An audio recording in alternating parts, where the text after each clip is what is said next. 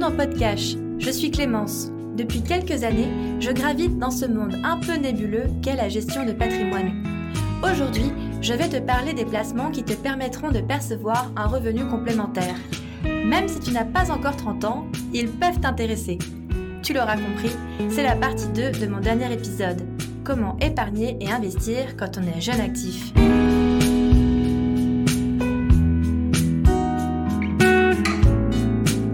Après avoir vu la partie épargne, concentrons-nous maintenant sur la partie investir. En premier lieu, as-tu pensé à la SCPI ? Encore trop peu connue à mes yeux, la SCPI, ou Société Civile de Placement Immobilier, est une solution d'investissement qui te permet, en achetant des parts, de placer ton argent dans des immeubles professionnels ou d'habitation. Il y en a de toutes sortes. Des SCPI santé, des SCPI bureaux, des SCPI commerce, mais aussi des SCPI diversifiés qui mélangent un peu tous les secteurs. En échange, au prorata des parts que tu possèdes, tu touches un rendement sur les loyers perçus. Pour tous, et donc pour les jeunes actifs également, il s'agit d'un placement très efficace pour percevoir un revenu régulier. La preuve, en 2022, le taux de rendement moyen des SCPI dépasse 4,5%. Aujourd'hui, il existe des SCPI très dynamiques qui investissent en Europe, ce qui optimise les intérêts fiscaux tout en générant des rendements attrayants. Bref, la SCPI, c'est parfait pour un premier pas dans l'immobilier. Une autre option, choisie par la plupart des Français, c'est d'investir dans l'immobilier direct. Contrairement à ce que l'on peut penser, il n'y a pas d'âge type pour devenir propriétaire immobilier. Réaliser un investissement locatif dès le premier emploi constituerait d'ailleurs un certain avantage, puisque tu peux jouer sur l'effet de levier du crédit, c'est-à-dire en utilisant l'endettement grâce au financement bancaire. La majeure partie de l'investissement est alors financée par les loyers perçus.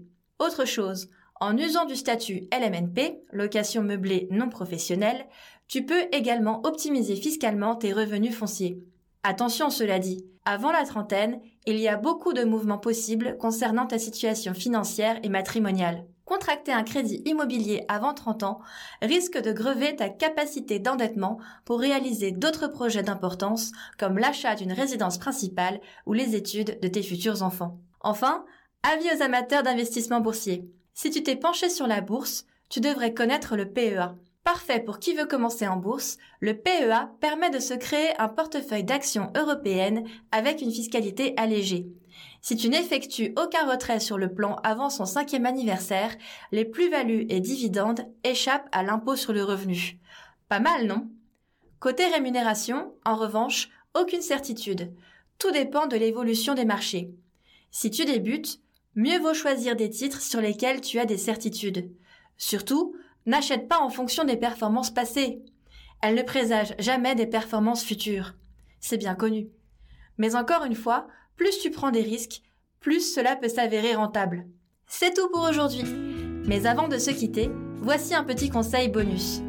Si tu veux te tester, t'amuser, sans risquer de perdre tout ton capital, garde bien une enveloppe d'un montant raisonnable, type 1 000 €, avec laquelle boursicoter, investir dans les crypto-monnaies ou pourquoi pas dans des prototypes innovants. On se retrouve très bientôt dans PodCash. En attendant, n'hésite pas à nous suivre sur nos réseaux sociaux. À très vite!